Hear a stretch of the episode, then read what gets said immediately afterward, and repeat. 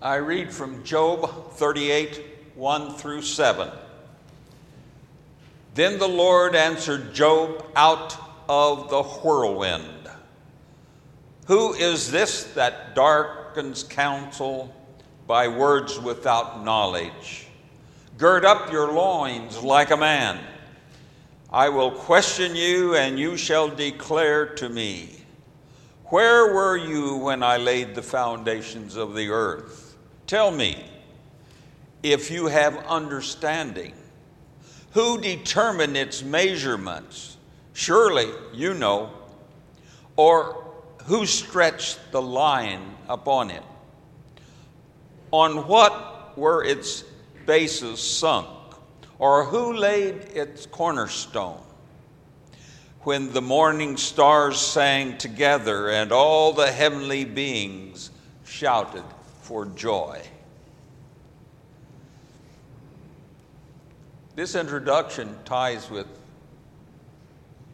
Steve's opening video. You know how it works. You are cooking something on the stove when you hear a ping from your smartphone. You say, okay, while that's cooking, I'll go and see what that's all about. Oh no, He's totally wrong. I have to reply to that post. Ha! That cat picture is silly. What a cool video.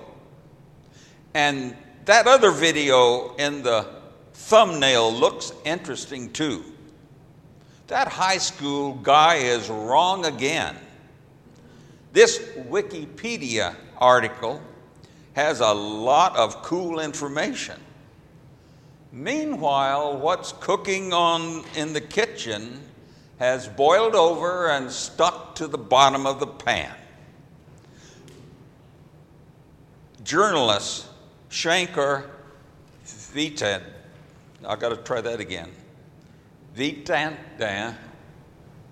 knows that most of us react to the beep and buzzes of our phones with great urgency. You know, like responding to a baby's cry. Although we know that this isn't healthy or sane, we still do it.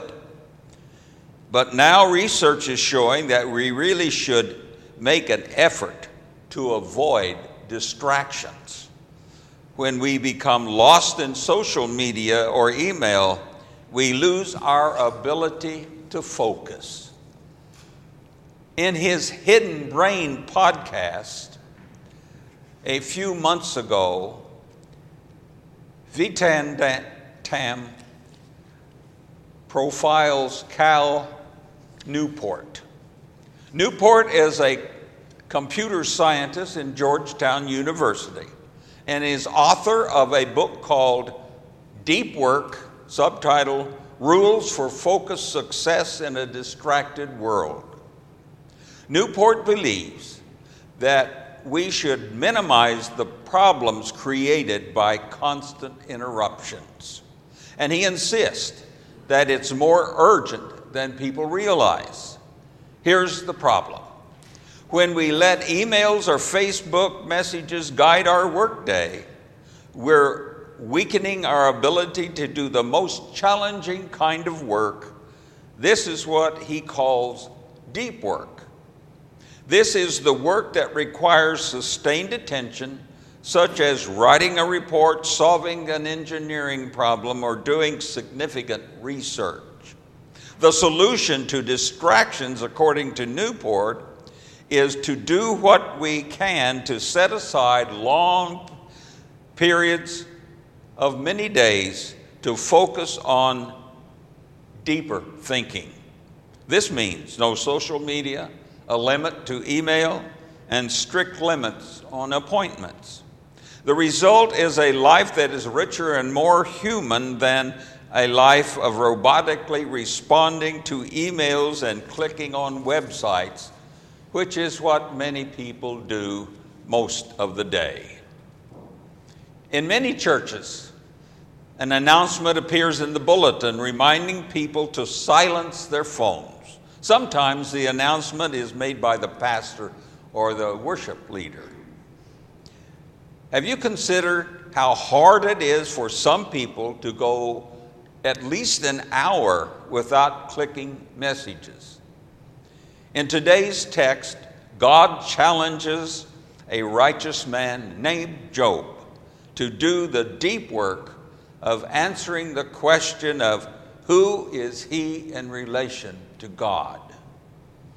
This is not a question that can be answered by a quick Google search because it involves deep thinking about what it means to be a human created by God. The challenge that God gives Job is also a challenge to us. It is one that pushes us to unplug ourselves long enough to ask and answer deep questions. We have to ask, Who is God? Now, that's a big one. If we search the internet, we find that God is holy, love, Father, Jesus, Spirit, Almighty, omnipotent, merciful, and even more. None of these answers is wrong. But such answers can be distracting. Too much information. In the book of Job, God keeps things much simpler. When speaking to Job out of the whirlwind, God asks, Where were you when I laid the foundation of the earth? In other words, where were you, Job, when I, God, laid the foundation of the earth? Both the you and the I are important. In his book, Institutes of the Christian Religion, John Calvin unveils one of the guiding principles of his theology, which is, in his view, twofold knowledge of God. Calvin argues that our knowledge of God consists in two parts knowing God as creator and knowing God as Redeemer. Anchored to this is our knowledge of ourselves. Knowledge of God and knowledge of ourselves are connected and interrelated, according to Calvin. And we cannot have one without the other.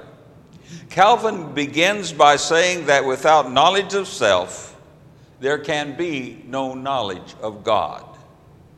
Pastor Tom Are, that's A R E, points out that the voice in the whirlwind asks a series of questions that Job cannot answer. Job does not know the answers because he is finite. Only the infinite God knows. This is perhaps the first word from the whirlwind. Job is creature not creator.